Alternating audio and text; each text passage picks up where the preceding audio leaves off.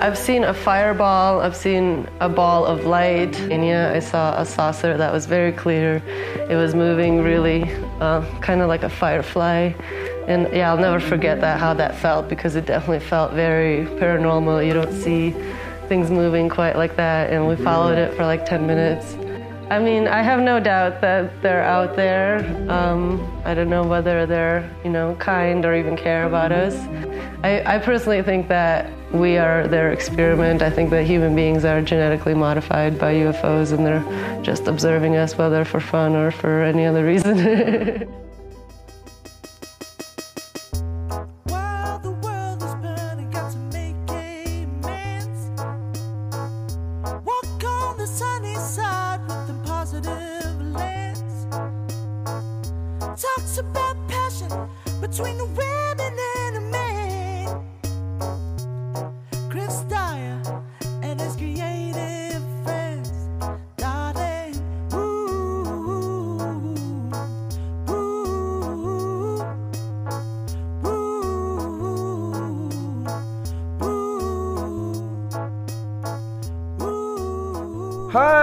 welcome back to Chris Dyer's Creative Friends, the super fun, awesome YouTube podcast show where me, your artist friend Chris Dyer, talks to his super awesome artistic friends. Today, I am in the beautiful town of Crestone, Colorado, surrounded by the mountains and natures. And I'm in the very interesting and lovely home of Dome Moon. And uh, she's a beautiful person and painter. How you doing, Dome? Doing awesome. Thanks for having me. Woo! Thanks for having me over your lovely house. Uh, how long have you been living here? Uh, I've been in this house three years. I've been in this town like five years, and I love it. It feels like home. Super sick. Looks like a like a hobbit, not like a hobbit home because hobbit homes are fairy small. house. It's, It's- my witch tower. That's Right. What I call it. That's awesome. Like this room in itself has like seven corners, right? Yes, it's very inspiring. Seven walls, Hexagonal, heptagon, I believe. heptagon. Yeah. What does that do to your art? Does it like yeah create more, you know, crazy sacred geometry into I think, yeah, I, I just get crazy downloads over here. It's definitely really inspiring. I don't ever want to leave here. And uh, I think this place was built with a lot of intention, and I'm still like discovering a lot of this myself, you know? Mm-hmm. I'm not super well versed on like sacred geometry, but I'm sure that it's like very conducive to what I'm trying to do here. Right. Some good influence might uh, be in the air if the patterns of, you know, creation are embedded in it. Yeah. So tell me a little bit about Crestone. It seems like a very interesting place. Yeah, Crestone is amazing. It's it's considered a vortex. It's a very spiritual place. There's a lot of um, spiritual retreats and centers here. People come here to like heal and grow and do ceremony, and everyone here is quite a character. So life is never boring out here. Yeah, totally. Um, it seems like there's like what, like a ton of Buddhist. yeah, there's Centers. Buddhist centers. There's a Japanese center. There's you know even Christians and uh, it's all different lineages and there's a lot of teachers and they're I mean they're mostly hiding. It's not like advertised, but people come out here and usually have pretty profound experiences. hmm There's also some cults, right? Yeah, yeah, we have some cults here too. Um, Tell me one got shut it. down down the street. Um, I don't really want to like pl- promote it, but I'm sure people that are familiar with Crestone probably know about everything that happened. Uh, since you know this is a place for like spiritual seekers, a lot of people that are traumatized are really easy to take advantage of, and so people also get misled. Uh, I like to think of this place kind of like an amplifier, and it'll bring out everything like it'll amplify everything you have in you and some people that are willing to you know deal with their shit can really you know advance really quickly and then other people that are not on the right path can just like blow their lid and go insane Wow. So there's more than one of those around here. yes yes unfortunately And you said that something bad had happened. Yeah, recently this was all over the news. This cult that was like on Dr. Phil and all that. Um, their leader recently passed away, and they're kind of like hauling her body across states, and um, police just found them and shut them down. But they they've been a problem for people here for quite some time. Does that affect you and your life or your neighbors? Or is it something just in their land or where Well, that at? particular cult hasn't really affected me, like other than you know you gotta gotta be careful, and you don't want to like. I mean, we talk to strangers. Everyone's really open here. Most people don't lock their doors, but when shit like that is happening, you kind of have to be more wary. Um, but there was a different cult that got shut down, like right down the street, and that was really unexpected because I almost got a job there. So Oh wow. what makes a cult be a cult? Like say um, we got like I think a lot of people have different definitions. I like to me any subculture could be labeled as a cult.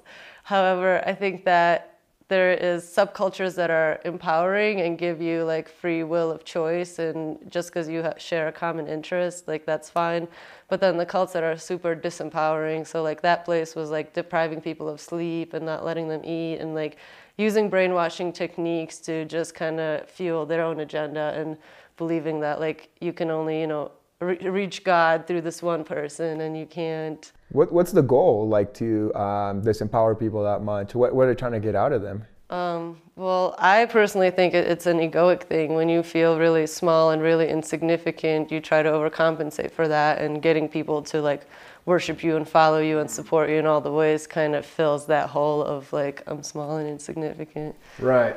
It's ironic how those who make themselves to be like gods walking through earth are usually the ones who feel so bad inside to start with. and with. they're probably not even aware. They probably think that they think highly of themselves, but it's all unconscious, you know. Mm-hmm. Very interesting. Uh, well, thank you for filling us up in the world of cult. I am not the cult expert, but I have always found it very fascinating. right. No, it is very interesting, and that's cool that you're in a little bit of a, a epicenter for a few of them, and you can see in your own neighborhood things happening. Uh, that's that's really cool. Um, and Crestone is also a dark town. That's what you call The it. Dark Skies, yeah, they recently got an award for, I believe it's like third or fourth place in the United States, and it was like 30th in the whole world. Um, apparently, there's you know a place that keeps track of that stuff, and Wow. we're pretty proud of it. We can see amazing night skies. There's a lot of like paranormal activity. A lot of people that are sky watchers. For those, for those who don't know what a dark skies town is, and I just found out like a couple of days ago, all the neighborhoods in the town, all the neighbors in the town agree to not turn on their lights outside at night, right? Yeah, it's pretty protected. It's not just like not turning on your lights, but yeah, they won't build like a stadium with big lights. And I know they just recently built a Dollar General not far from here, and they had these like stadium lights on their parking lot that were on all night long, and now like they asked them to shut them down. So it's kind of like protected skies where they're trying not to have light pollution. Wow. So, and the objective is so that you can look at the stars more Yeah. clearly. Yeah, because you don't get to see that everywhere. And thus, then you get to see paranormal activities, like uh, some UFOs, UFOs flying around. Yes. Have you seen any uh, UFOs uh, flying around here? Uh, I've seen a fireball. I've seen a ball of light. I haven't seen any like distinct saucers. I have seen that in my life when I was growing up back in Lithuania. I saw a saucer that was very clear. It was moving really, uh, kind of like a firefly. And yeah, I'll never forget that how that felt because it definitely felt very paranormal. You don't see things moving quite like that. And we followed it for like 10 minutes it was written about in the newspaper and such. Um, I haven't seen too much out here. I have seen a crazy fireball, like a giant fireball that was moving really slow. Wow, so it wasn't a comet or, or No, it was- asteroid. It was huge and it was moving like pretty slowly, and that was absolutely unbelievable, once in a lifetime kind of thing. Uh huh. That's awesome. Uh, it's great that the job that I'm doing here in Crestone for that cute hippie family, uh, they they have so many tales of like uh, UFO. Uh, what do you call it? Visitations or visibility or whatever. And they want me to paint all these murals of UFOs on their on their land. So it's So cool. it's been fun. Um, what's your relationship with aliens or uh, you know extraterrestrials? My relationship. yeah like do, do, do you have a relationship or what's your uh, point of view on on them Yeah. I mean, I have no doubt that they're out there. Um, I don't know whether they're, you know, kind or even care about us. Um, yeah, I, I like to think that there's beings that are much more advanced than us out there. Personally, I don't have like a super tight connection, but I do like to listen to people that feel like they can communicate with them. And yeah, I had a mushroom ceremony here not long ago, and I saw three blue lights like all around my windows, and that definitely felt like it was there for a reason.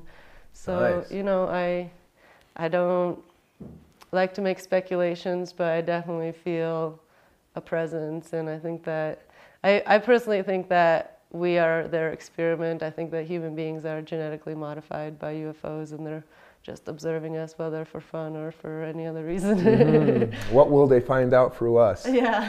Maybe they'll find their way to become God itself Yeah. through this vessel.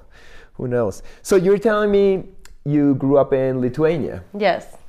Tell me about the country of Lithuania. I don't know anything about it at all. Lithuania is absolutely beautiful. It's green, it's rainy, we got hills. It's very small, but we have a very, very rich and old culture. Our language is very old and it has a lot of relationship to Sanskrit. Um, and yeah, it's, it's just a really beautiful country and I miss it a lot. hmm And you moved to America at what age? I was 14. hmm And you moved to, I think you told me Illinois, right? Yeah, I moved to the suburbs of Chicago. How was that? How was that change?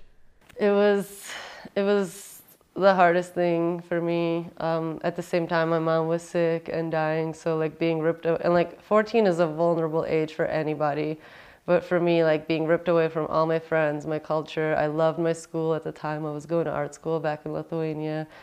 And then I just kind of like plopped down in this apartment in the suburbs. I had no friends. My dad was like always working. I'd never see him. I was going to high school and everything was so artificial. And while like to me it seemed super wealthy, I know here it'd be considered middle class, but to me it's like absolutely rich. Um, but people seemed so miserable and so cold and so poor in relationships and family bonds. Um, so it was really, really hard for me. I definitely just started like drinking and doing drugs and getting super depressed. hmm Oh, I'm sorry to hear that. Seems like Europe, because it's like the old, you know, continent with like centuries and centuries of developed culture. It seems like their system for like community and, and just culture in general is so well established that it's better of a support system than say a, a young country like America or Canada that only has a couple hundred years and we're still even discovering who we are in the mix of everything. Yeah, well, yeah, I think it's a mixture of a bunch of different cultures, but over there, and I think it's kind of losing it. I mean, I've only been back a couple of times, so it's really hard to make the observation. I think people were really like looking out for each other versus here people are in competition with one another, and I think that more and more of that is starting to happen. It's like becoming more and more capitalist, and people are more like, you know, Ah. trying to have bigger houses and brand names versus like a really tight support network. Mm, so it's the, the opposite of what should be happening is happening. Yeah, You at know, least they should be influencing us, not the other way around. Yeah. hmm But you must. Be, are you like proud of being uh, from Lithuania? Is that something that you like that you carry in your vibration or even embed in your art in subtle Yeah, ways? absolutely. I'm really, really, really grateful to have been born there. I think it gives me a very unique perspective. I think a lot of people that were born in the States really take it for granted and they only see the bad parts of it versus I I see everything that's wrong with it, but I also see the incredible amounts of opportunity that, you know, are not available anywhere else. And um, so, yeah, I definitely am really, really proud. Like, our people are very resilient, and um, uh, yeah, I'm really grateful to be from there. Yeah, awesome. I feel the same way about being from Peru and uh, you know going to North America after and having two totally different perspectives. It's good to have that like open-mindedness. You know, it, it hurts when it happens. As you say, you're 14 years old and you're totally crushed because your mm-hmm. world was destroyed, and now you got to start learning the world from the from anew Yeah. but now you you understand that the world's so different no matter where you go and you got an open mind to accept it more in a way right Exactly. So in that period where uh, 14 years old, you, you moved to you know the Chicago suburbs. Were you doing art already to you know help yourself? I was doing art. Um, I was doing really dark art. Like I said, back in Lithuania, I was going to art school, so that's cool. where like most of my training comes from. Like that's where I learned like perspective and shading and stuff like that. It was really early on, but it like stuck with me. Um, and then in high school, I, I started like oil painting a little bit. I didn't know to use any kind of mediums or anything. Um, but I was making like really creepy dark art that was mostly inspired by like Marilyn Manson lyrics. Uh-huh.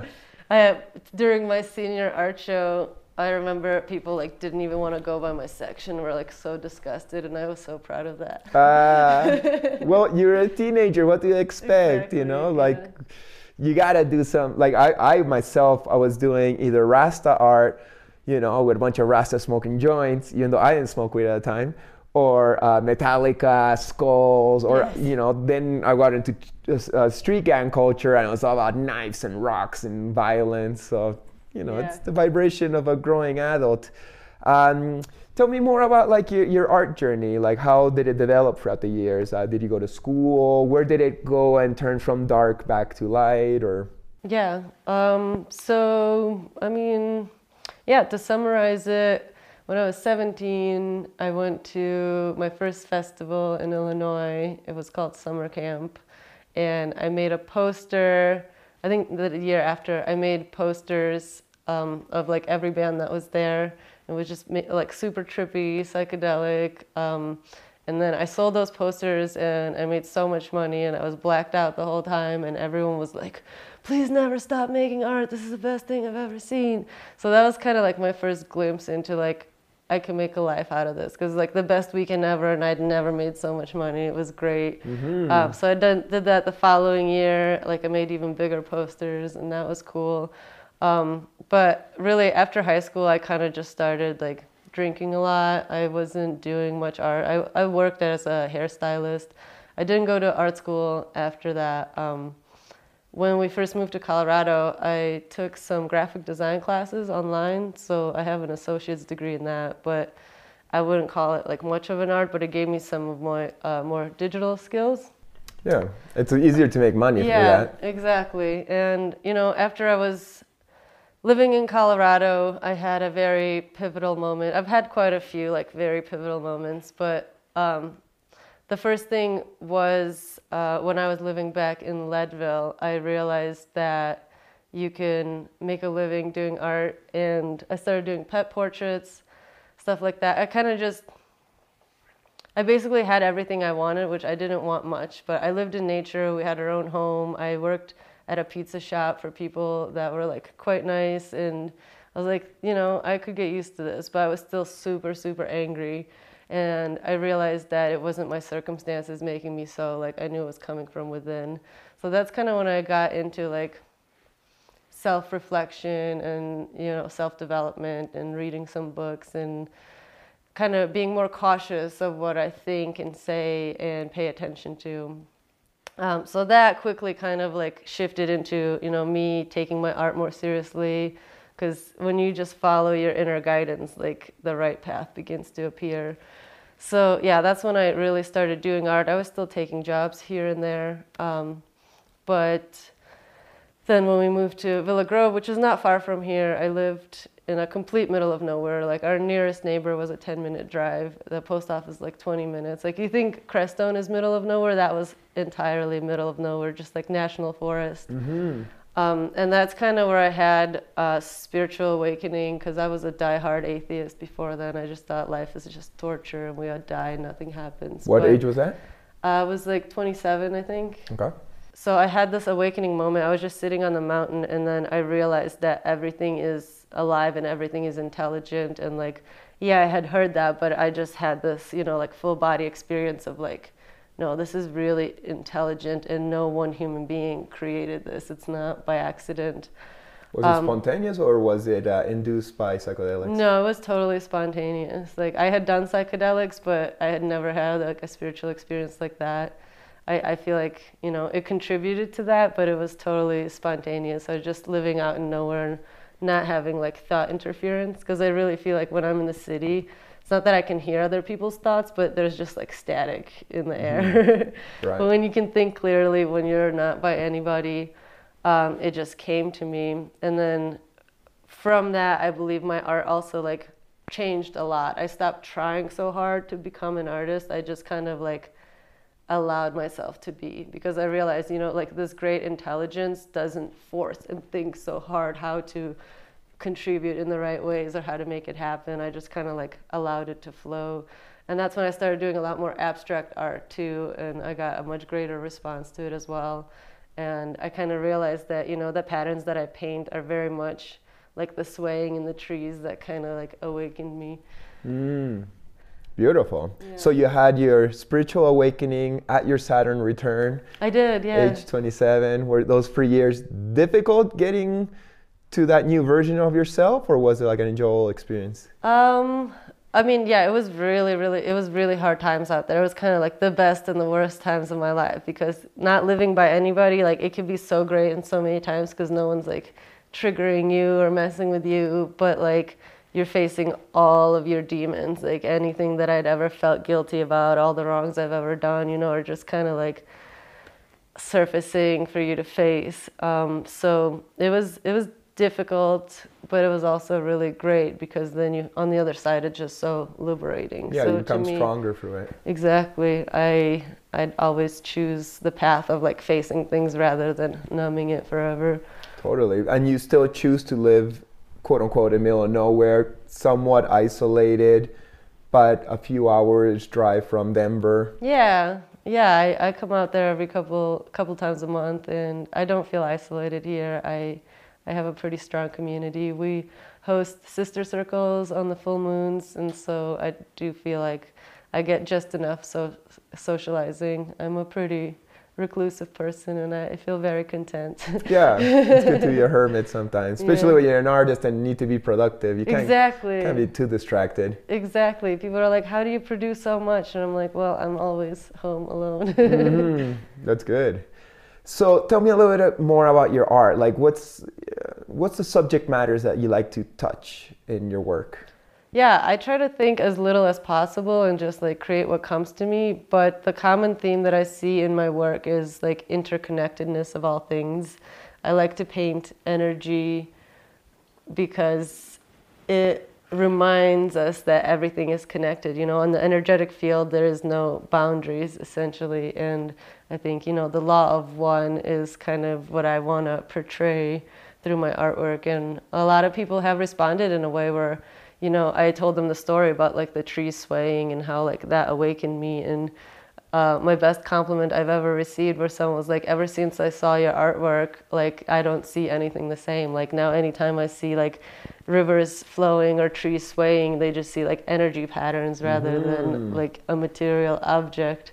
Beautiful. It's kind of like the ending of Siddhartha, that book. Uh, who wrote Siddhartha? It wasn't Paulo Coelho. It was Hermann Hesse. You ever read that book? familiar. Well, uh, he searched for enlightenment through so many paths, you know, through fo- following the Buddha, through even he left the spiritual path. uh, He was an ascetic. It kind of like echoes a little bit the story of the Buddha Siddhartha, but it's not quite, you know. It's and at the end of the book, he finds his enlightenment by simply looking at the river and how the river has flows, and then he gets in the flow and he, you know, he understands. Yeah. So I guess uh, it's cool that you also had your moment of understanding. Would you call that a moment of satori? You know, like, uh, do you know the terms of Buddhist enlightenment? I don't. But But, in yoga, we call it samadhi. So Okay. yeah. And uh, I think in, in Japanese Buddhism, it's called satori, like a, a flash of enlightenment. Not enlightenment itself, but like a understanding and that helps you Mm-hmm. yeah, a moment of clarity, absolutely. hmm Beautiful. That's great that you had it, and then you can put it in your art, and then you can share it with your your your followers, and they themselves find moments of clarity through it. What a great great way to use the art to help uh, awaken humanity. Thanks. Yeah, no problem. So, what about technique? What's what's your medium? Oil paint is my favorite. I do use acrylics when I travel and go to festivals and stuff, but Mhm. oil paint there's nothing quite like it. It's more flowy. The colors are more intense. Yeah, I'm just getting more and more advanced at it. So to me, it makes more sense. And I like to take my time with um, developing things, and acrylics just dry really quickly. You gotta be more committed. hmm Um, have you taken outside of the schooling that you had t- taken before? Have you taken workshops on the side to? Yeah, I take workshops. I like. I think you get um, much more value for your dollar than you would in school, and I get to study with artists that I really admire. Mm-hmm. Um, like there's a Denver painter, C.T. Nelson. That's kind of like based off of his technique. Okay. Um, I studied with the Greys. Um, I studied with Oleg Korolev Oh, cool. Where? in Montenegro. Montenegro's in In- Spain. Uh, it's not far from Spain. It's next to Croatia. Okay. Yeah. How was that? That's the Mische technique, right? Uh, kind of. He was teaching us like the Venetian technique, like traditional oil painting. Um, he's not, yeah, it's not Mische technique, but I feel like I've uh, seen enough of Amanda's students doing it where I can kind of like get how it works. Uh, but I've never been taught Mische technique, but I know variations of it. So you've not taken the Amanda workshop? Uh, I took one short one with her of doing portraits, and that was like really beneficial. But I think it was a drawing one. I never studied painting with her. But right now, I'm taking a class with one of her teachers, Michael Fuchs. Okay, nice. Yeah, and he's also teaching us more like traditional uh, Renaissance uh, oil painting. Beautiful. Yeah, That's so cool. yeah, it's amazing. Um, so talking of, uh, you know, this this is online, I imagine. Yeah. Yeah. How is doing a workshop online as opposed to being in person with a teacher looking over your shoulder and being like, Yeah, do this it, it both has its benefits, and um, you know, doing it in person obviously is more expensive, more time commitment, but you do get to like experience and. It, it's better in a lot of ways. However, online you can like rewatch all the replays, Mm. um, and you still have a community where we're talking and like reviewing everyone's work, and so and it's also more affordable. So it mm-hmm. has its pluses and minuses. I like to do both. yeah, you don't have to leave home. Yeah, exactly. You got all your studio set up, not Yeah. just a little desk. Yeah. Yeah, I miss being in like a family of artists. I really, really appreciate that because I learn from other people just as much as I learn from the teacher. So I do miss that aspect of it.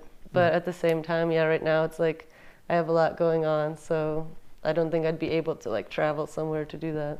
Right, totally. There's lots of investments for things like that. As much as it's nice to be sitting in the middle of like a, you know, European villa. Right, and doing nothing but painting and all the meals provided, like it's a dream. yeah, when I went to Italy to do that Mische technique uh, workshop, it was like the best. Three weeks drinking wine for lunch and just painting with all these amazing beings, and uh, so special. I'm happy I was able to do that. Um, and you said you had taken a portrait class from Amanda. Was that on the Vision Train? Um, I don't think it was on the Vision Train. It was a fundraiser for the Vienna Academy of Visionary Art. Okay. Um, it was just like a few hour class. Um, yeah. cool. How, do you do the Vision Train sometimes? I do occasionally. I'd like to be on there more. Um, Mm-hmm. But yeah, I think it's a really amazing way to connect, especially when we were all in lockdown. And I feel like so many people I've met on Vision Train feels like I know them in real life, and I realize I've never met them because we just have you know really deep conversations, and yeah, it's just a really amazing way to connect with people. Yeah, it's a nice community. Yeah, Mm-hmm. I've only been there maybe like three or four times. I usually go more when they invite me to talk or something. Yeah. Um, I popped up just on myself sometimes, but even though it's like an online Zoom thing, I feel kind of awkward. Like, like Same. I feel like I get a lot of social anxiety and I have to be mentally prepared. And if I like come on there and people want to talk to me, I'm like, I just want us to paint together, you know? right. That's that's how I feel. Like if I get on, even if I'm like don't have my camera on, it still is like, oh, Chris Dyer got on. No, you'll get put on the spotlight for sure. I, I don't mind, but like like sometimes when my PJs just wanting to paint, you know, it's a different intention. But I like when I've got on, and I love to, you know, talk to the community of different artists from around the world. I just want to all connect. So I think that's Yeah. uh, such a great initiative. Yeah, absolutely. Yeah. And there's a lot of people that were not, you know, in the scene, quote unquote, that have found visionary art through that. And then you find like a whole community because I know a lot of other artists that are kind of like much more competitive than people are in the visionary art world where like we're all sharing techniques and opportunities and uplifting each other so it's a really beautiful thing hmm So cool. So let's talk about business, the business of art. um, how do you go about it? Like every artist has different ways. Some people make products, some people sell paintings, some people do performances. Yeah. How do you go about uh, offering your art to sustain your livelihood? Well, I've been doing this for quite some time, so at this point, I feel like I've done almost everything. Um, and I would suggest, you know, for people to try out a lot of things and see what works for you, what sticks with. Because sometimes it can be really overwhelming. Where like I can do this, I can do this, I can do this. You can't do it all at once. But if you make a plan, it kind of accumulates. So like I do sell prints, I sell originals. Recently, I've been getting into doing some murals as well because I just want to get out of the house a bit more. I did coloring books. Initially, I started with pet portraits. That was that's what was able to get me to like replace my regular income and also keeping my expenses to the bare minimum. I was that committed to being an artist that I'm like I just need to, you know, not spend any money and then I can make this work. At one point, you told me that you started in, in festivals. Is festival something that you use to, uh, you know, share your works, make sales, promote yourself? Yeah, to an extent. I'm not like a huge festival person, but I'd usually go to a couple festivals a year, like meet new people, make new connections. I enjoy festivals, but they also take a lot out of me. Like I prefer to, you know, work from home mm-hmm. for sure. But festivals was like my initial step into like I don't know a larger community, and that's where I got my first validation that like people have a demand for my artwork. Mm-hmm. Yeah. And when you offer products, what's your products that you've done that have been a hit? Or Uh, well, my stoner coloring books was definitely my most successful product I ever made. I do sell quite a bit of stickers. Um, I've tried to do like T-shirts. People ask for canopies. I still haven't found like the right person to do that. Um, but yeah, I, I I would prefer to mostly sell originals. I don't think I enjoy creating products unless you know I had someone managing my brand like you do. That would mm-hmm. take a lot off of me. But it's so time consuming. Right. And another thing that I just started doing is, well, it's been a few months. I do a monthly subscription, so that way I have a little bit of a base income, and I send people a surprise package with like stickers and prints and all sorts of stuff. Cool. How's that system? Like, does it go through Patreon or something like that? Uh, I got the idea from Patreon, but I just did it myself on my website, and I just have a subscription through PayPal. So, because Patreon takes like twenty percent, and they don't do anything. I don't know if it's twenty percent, but it was, it was a big percentage, and they really don't help you find new audience or anything. So it wasn't. you gotta do all the work anyways. Yeah, exactly. So might as well just get people to PayPal you. Yeah. Do people ever subscribe but then don't send you a PayPal, or is it an automatic Well, the thing? subscription is automated, so once they sign up for it, it charges them automatically, and they can cancel anytime. is it like complicated to organize that many people and to think like, uh, or you got like everything well organized in a list of addresses or whatever? Yeah, it's all it's all on there. It's it's not difficult. Is it like a standard price for everybody, or is Yeah. it a? Can I ask you what Thirty bucks a month. Thirty bucks a month. Yeah. Nice. Yeah. That's a good system. Yeah. It's- It reminds me of this uh, brand that used to exist, Fest- Festibox, Mm-hmm. where people would subscribe and they would send a box with festival products, and each month was a different artist. something like that. Sweet. So That's like- really cool. So I, I don't think they survived, but it seems like you got a specific thing with your fans. So you just got to come up with like what new products all the time. Yeah, well, I've done enough artwork where I'll just do like prints or stickers just for them. Some like sometimes if I release something new, I'll definitely send it to them. But a lot of times I'll just create uh, products just for them. Like I have my own printer, so you know I can. Mm-hmm. I've done enough artwork to definitely do enough fulfillment. nice. Yeah, it's a nice printer. Um, and you do your prints yourself. You got to pack them. So you you got a lot of work other than making art. I gotta- do, yeah, and that's why I'm trying to like outsource it and really simplify. I'm really trying to see what is worth my time and what is not. Because recently I got into like doing the custom jackets, and they're so time consuming, and I just like stopped taking orders even though there's huge demand for it. Oh yeah, yeah. Same here. Uh, I'd, I'd love to do more jackets. People like if I make a boombox, people will buy it. Nice. So if I wanted to make money, You just I'd- do Just boxes. boom boxes, and it'd be endless. But it's a lot of work, and I get bored always doing the same thing over and over yeah, again. me too. That's that's a problem. I don't want to commit to just one thing. Right, you got to keep it varied and, and fun and switch up the video game. So, an important thing of, of business is promotion. And uh, an important part of promotion these days is social media. And that seems like an equation that you figure out pretty good, right? Well, thank you. I think you have. I try. Uh, I've definitely put in a lot of effort. I I, I spent some time learning what works and what doesn't work. I had a lot of success with TikTok this past year, um, and it really awakened that part of me that I completely forgot about. Like when I was younger, I really loved loved it. Like I wanted to be an actress. I took like theater classes and all of that. And I think with TikTok, it kind of just like awakened this more like playful, spontaneous part of me.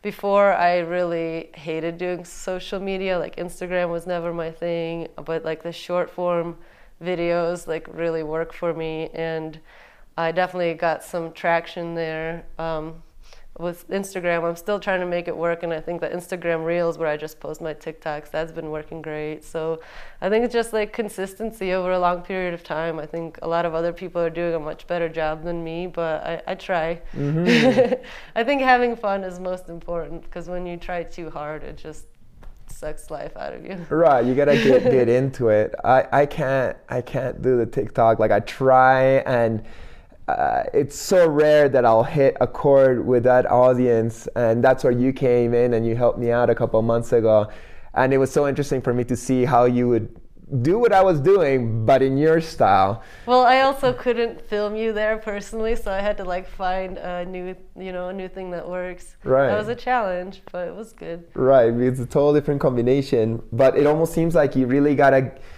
at least with TikTok itself, it seems like there's challenges, and this week Era is gonna do a video with this vibe, and you gotta do that, but in your own way where you get attention from it. Yes, it's got trends, it's got trending sounds, and you kind of have to stay on top of that. So I just show up and be like, here's a time lapse, and I'll put my favorite song, and they're just like, "Eh, you're not playing our game. Yeah, sometimes that works too, but you gotta appease the algorithm guys. Uh-huh. and uh, but you still do pretty good at Instagram, and you said you, you were starting to share shorts on, on YouTube. Yeah, I really want to get into the YouTube game. It's just like my time has been eaten up, but I want to prioritize that because I know there's a demand for it, and it can turn into another stream of income where you don't have to, you know, travel so far. And so, I think it's worth. I think it's worth a long-term investment. It's a job in itself, for Yeah. sure. Yeah, for, for real. Well, good luck uh, getting your YouTube going. Here we're doing an effort for my YouTube. If you're watching this and you still haven't subscribed to my channel, what are you waiting for, man or woman?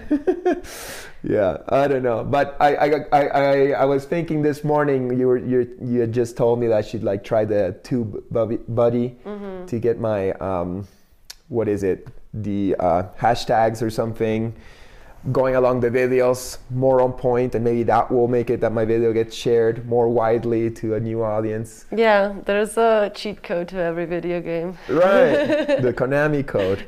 Up up down down left right left right select start. Or no ba uh, i can't even remember it. My fingers would know how to do it.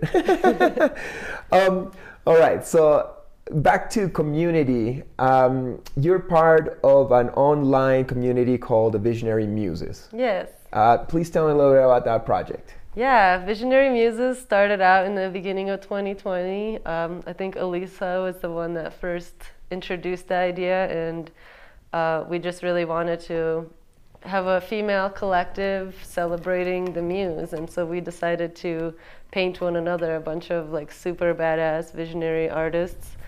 Um, we celebrated one another. It was a very magical experience. I think that in this world, you know, a lot of times women are, well, everybody is brainwashed to like compete with each other, put each other down. And here we got together to like celebrate each other, contemplate what the muse means to us and what it is. And so we did our own interpretations of one another. Mhm. You did portraits of each other, right? Yes, and it was really healing and really empowering. And we're looking to expand um, the project as we're moving forward. We already have the new group for the following year, uh, but we want to, you know, find a way to open it up to more and more people. Mm-hmm. Beautiful. Yeah. So, is there like a final goal with this project, or is it more of a community of self healing and empowerment for all these uh, female creators? Yeah, I think it's a lot more fluid. We definitely kind of go with the flow and we're allowing this to like develop organically and we're always open to conversations and communications about it. But yeah, it's just so far, you know, to be medicine for one another, to witness one another, get inspired and build a network of support. Mm-hmm. That's so cool. Yeah, it's Nice. beautiful. I wish guys were allowed in. Well, And we want guys to do their own thing. You know, a lot of guys have inquired, and we're like, it would be really cool if there was, you know, uh, another group doing that alongside of us. Right. But the thing is, us guys, we're, we're, different, you know? Um, there's a lot of us sensitive guys, but I don't know if you put me on a Zoom meeting with uh, like 20 other dudes if I'm ready to open up my most intimate heart, you know? I would do takes it in person, I think, you know? It takes time, but you know, when when the group is like small and you have that connection, you know, I I didn't expect to connect as deeply as I have, and I think that a lot of like we can do healing as individuals, but a lot of healing also has to happen in community, and it reaches like your unconscious mind. Mm-hmm. So I think that there's really potent medicine in that too. Even just witnessing other people open up and be supported, even if you can't do it yourself. Yeah, that's beautiful. I wonder if everybody gets along. You know, because sometimes personality, not that no, somebody's good or bad, but sometimes personalities don't, aren't a match. Right. Mean, that's what I would wonder if I was in like a, a, a male version of the vision, visionary muses. Is, you know, like say I get along with like most of them, but then there's that one guy's like, ah, and then like maybe I gotta do his portrait and be like, ah. That'd be probably a healing challenge or something Yeah, in the end. totally. I think, you know, every trigger is there to teach us something. And as long as everyone's going in with a similar intention, it's a safe container. Like, even if you do have some friction, that's a beautiful opportunity to work through that. Mm-hmm. Cool. So no no major fights in your group. So far, so good. We've Okay, been woo. really amazing. Yeah. Amazing. Uh, Spiro's also in that group. Yeah. And I interviewed her uh, like a month or two ago. I love how I can see the snow-capped mountains from your window. Oh, yeah. We got snow last night, I think. Yeah, it's beautiful. Um, you are married, right? Yes. How long ago did you marry? Well, we've been together for almost 11 years. Uh, we never did like official marriage. Um, Okay. When I say we're married, we're just like committed life partners. We don't really believe getting the government involved. Mhm. but did you do like a spiritual? We're still yet to do that. I definitely like engaged to her. We did like yeah, we've had some like honeymoon type things, but we we want to have what we call a love fest, Mm-hmm. which is basically like a wedding ceremony. But we never got around to it because we've just been surviving for the most part, you know. For me, like the wedding ceremony is half the reason why I get married. Right, and that's the thing. But you don't need to get the government involved to do that. you know? Well, my ceremonies, I don't, I don't invite no cops. Uh, you know, I actually when I got married back in the day, the official one was in Belgium. It was 30 people at this courthouse, which is kind of weird because they had like pictures of all the of the kings of Belgium, and one of them was King Leopold, who went into the Congo and you know was like a bigger genocide than Hitler did. And the picture of that guy is in the in the wall, the place where I'm getting married, and I was like, do we really gotta have this guy up there? Can we cover this up? right? But it was just, you know, the, they couldn't even speak my language. Uh, but then I, in Canada, I had a big, like, more spiritual art party wedding kind of styles. For me, that was the real one. yeah. Yeah. And then, you know, once I got divorced, my, my Belgium uh, father in law took care of things there. So I didn't have to go there or I, s- anything. I think a lot of people get married for their family because there's just so much expectation and yeah neither of us really have like much of a family that's putting any of that on us So it's like we want to throw a party for like us and our friends it's just hasn't happened yet. Yeah, it costs money too. Yeah. But at least it's legal. yeah. When did uh, uh, same-sex marriages become legal in the states? Uh, it became federally legal in uh, 2015, maybe I want to say. I'm not entirely sure. I wasn't following it, but hmm yeah. So you weren't like, yeah, I can do it now, or you're just like, nah. I, I mean, yeah, I was relieved, but like I said, to me, um, I think a lot of people who even are married aren't as like deeply connected. Like they don't have the same kind of like trust and intimacy that we do, and so for me, it's a much more personal thing than it is like, oh, you signed the piece of paper, so now I own you. Like I Mhm. really don't believe in any of that. hmm Yeah. well, I've been married and I've been divorced, so I can't say it didn't work out. It was a beautiful sacrament. It was a beautiful experience, and I would still do it again, knowing what could happen. You know. Yeah. But I don't know. I guess I'm just a hopeless romantic or too old school. No, that's sweet, and I don't. Uh, yeah, I just don't believe that a, rela- a relationship has to last forever in order to be valid and absolutely perfect. Right, and, and the marriage also doesn't have to like be to do us death, do us Right. part, or something. Uh, she will always be like, you know, Valerie will always be my my my wifey, you know, my first wife, and we're still great friends, and the love is always there. It just didn't match in where my life was going when her life was Yeah, going. So and that's valid and Yeah. beautiful. and um, so how is it to be LGTB these days? LGBTQ. I don't know what to say. Like I, I'm really afraid of saying the wrong words. Like, yeah. I, is, is it queer? Is it gay? Is, what, what's you know like? How is it to be? Yeah, I identify as queer, Okay. um, and yeah, it has its pluses and its minuses. I think that I have a lot of privilege given that I can, you know, pass for a straight person, whatever that means, and um, I just think like feminine queer women also get preferential treatment as to you would if you were, you know, like a feminine man or whatnot. So I don't um, experience a lot of that, but you know, there's still there's still a lot of people that are not comfortable with it, and you have to deal with it psychologically. And um, yeah, it's definitely part of my experience. is there truly people who don't like lesbians? Yeah, absolutely. really? People think that you don't deserve to be alive, what? or that you're like sick and twisted and perverted.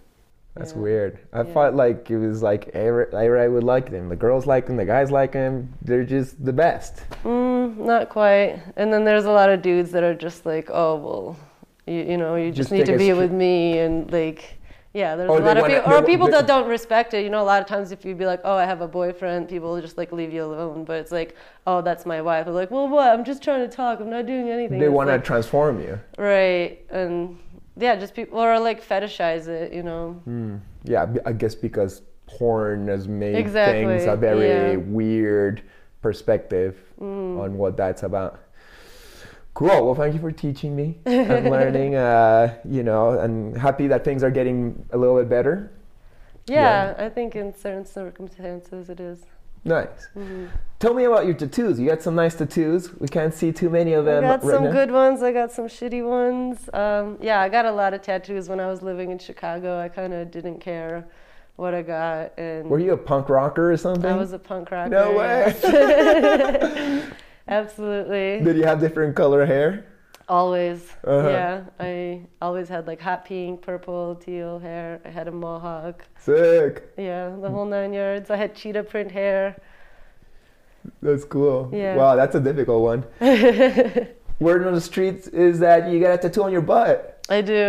yes. I have a smart ass tattooed on my butt. nice. That's so funny. Do you think you'll keep that or you will transform it into something? I have a lot of tattoos I want to cover up, just haven't gotten around to it. uh-huh. Have you ever thought of you yourself doing tattooing? Yes, actually, that's what I wanted to do after high school. Um, I tried to apprentice with a couple people, and it went sour really quickly. Mm-hmm. Um, and then, you know, I lived a more isolated life, and now in hindsight, I'm kind of glad I didn't do it. Like my best friend in high school, she wanted to do hair, and I wanted to do tattoos, and we kind of flipped, where I was doing hair and she's doing tattoos still. Uh-huh. Um, Seems like it kind of like has the same vibe, right? Like a barber shop and a tattoo shop To an extent, yeah. Like both industries really like to drink a lot, and you're there as like a free therapist, so it's similar in a lot of ways. Right. I, I, would love to do tattooing, but I don't know if I want to be sitting down with strangers every single day, giving so much of my energy and time. Exactly. I it was definitely not meant to be for me. Like I thought I wanted to do that because it's like, oh, you get to do art and make money, but I am not social enough to do that. hmm But I do like getting them. yeah, me too. Well, uh, you know, the pain's not enjoyable, I guess. Yeah. But it's it's fun. The ritual of sitting there and Mhm. you know having a conversation, and I do like drinking beers when I do it. Hurts less. Um, tell me about uh, your experiences with psychedelics. Psychedelics. Psychedelics, yes. Um, initially, it was a form of escapism for me. Like I told you, when I first moved to the States, I was just drinking, doing drugs, whatever. So that was like my first introduction to like LSD and stuff like that. Mushrooms have always um, been too much, and I would have like an existential crisis, and I never enjoyed that. But I did do acid quite frequently. Well, a few times a year, not super frequently compared to some people. Um, and I do feel like it definitely helped me to not become indoctrinated at the time. I was having like very existential thoughts about the way society is set up and how you think that, you know, like what's illegal must be bad for you, et cetera. And like all of that kind of became like really clear that, you know, time is kind of like created by us and law enforcement has nothing to do with what's good or bad and stuff like that. So I definitely think it helped shape me. But most of my spiritual experiences happened completely sober. And since then, I, uh, I have done mushrooms a few times to help me break some really difficult patterns. But I did it, you know, in the dark, in a ceremonial setting, and with like intention. And it has worked miracles. Like the first time um, I did mushrooms to quit smoking weed because it was like a huge problem for me where I was smoking 24 7. Um, and yeah, it kind of like showed me patterns in how I wasn't being kind to myself. Um, and over a course of a few months after that, I was kind of able to really kind of let it go. And that was really potent and beautiful. And yeah, most recently I also did because I was like really struggling with um, just getting depressed and having enough like motivation to keep going. And um, I do microdose occasionally as well to kind of maintain that. But psychedelics, I believe, are a really, really important tool that I think it can help us overcome traumas and wounding that we don't really have many other tools and techniques for doing. So it just has to be done in the right setting with the right intentions. And I really, um, I'm really optimistic about the studies that are happening, and I really do believe that if you know psychedelics become accessible to a lot of people that are struggling, that we'll see a lot of positive change really quickly. Mm-hmm. Beautiful. When you say you you're microdose microdosing, are you microdosing mushrooms? Yeah. Okay, nice. Doesn't give you a bellyache in the morning or something? No. Yeah, that's nice. Yeah, I'm really sensitive to it, so sometimes it'll like make me feel a little weird or like anxious, but I try to just really do microdoses. Mhm, Totally. Yeah, that's good. I was microdosing San Pedro, San Pedro last month, and it was really helping me a lot through my situation. So, are you optimistic about you know humanity and where we're going? Yeah, uh, I am. I believe that a lot of the things that we struggle with are fabricated and like poverty, starvation, all this violence. It's done with intention and it's fabricated. Like it's not something that's like a natural byproduct. I think that there's some people that are profiting from you know war and fossil fuels and all of that. And i think that at this point we have such advanced technology that we can change so much so quickly. It's just kind of hidden from people. And i'm also surrounded by people that are doing like the deep hard inner work where they're learning to connect to you know the greater wisdom. And i really believe that what i'm seeing it will play out just fine Mm, beautiful. Well, it's great to have that, you know, optimistic view of the future so we can attract it together. That's Yeah. super important to be living with a doomsday mentality as much as it's good to have your plan B on the side. exactly. I think it's good to be realistic and be prepared and do everything you can to avoid problems. And at the same time, if you can envision an ideal reality, we can definitely create it. Anything you can imagine, you can create. Mm-hmm. Beautiful. True. Uh, do you think art is uh, something that helps the world get a little bit to a higher vibration? 100%. I think 100%. I think creativity in itself is a skill that has kind of been stolen from us uh, for a lot of people. I mean, I'm surrounded by artists, so I take it for granted sometimes because I assume it comes naturally to everyone. Um, but I think creativity, like everyone should be practicing creating in one way or another and getting inspired by art. And then another thing that I think is really powerful, like imagery um, communicates to our unconscious mind in a much deeper way than we even imagine. So, like visual medicine and obviously music as well, but visual medicine delivers messages to like unconscious part of you, and it like it it plants seeds a lot deeper than what we can even comprehend. And I do think it's a superpower that a lot of people undervalue. Yeah, well, it's great you got that perspective, and it's great to see that more and more people are getting into art. It seems like the uh, the shutdowns when people had to just stay home, people are Yeah. getting more into their, I don't know, expression in some way, right? Absolutely, a lot of people kind of like quit their office jobs and now doing art, and I love to see that. Mm-hmm. So beautiful. So we're coming to the end of our show. Would you have some final words of wisdom to our viewers today? Yes, I have plenty words of wisdom. Um, I think most importantly, everyone should try to connect to their intuition and inner guidance. I believe that our bodies are far more wise than what our brains are, and if we can learn to connect to our intuition, everyone's life will unfold in the most miraculous ways. And I think it's really hard to initially trust your inner wisdom over what you've been conditioned to believe. But the more you practice, the better and easier life becomes. And I think that that's the ultimate medicine that we all need right now.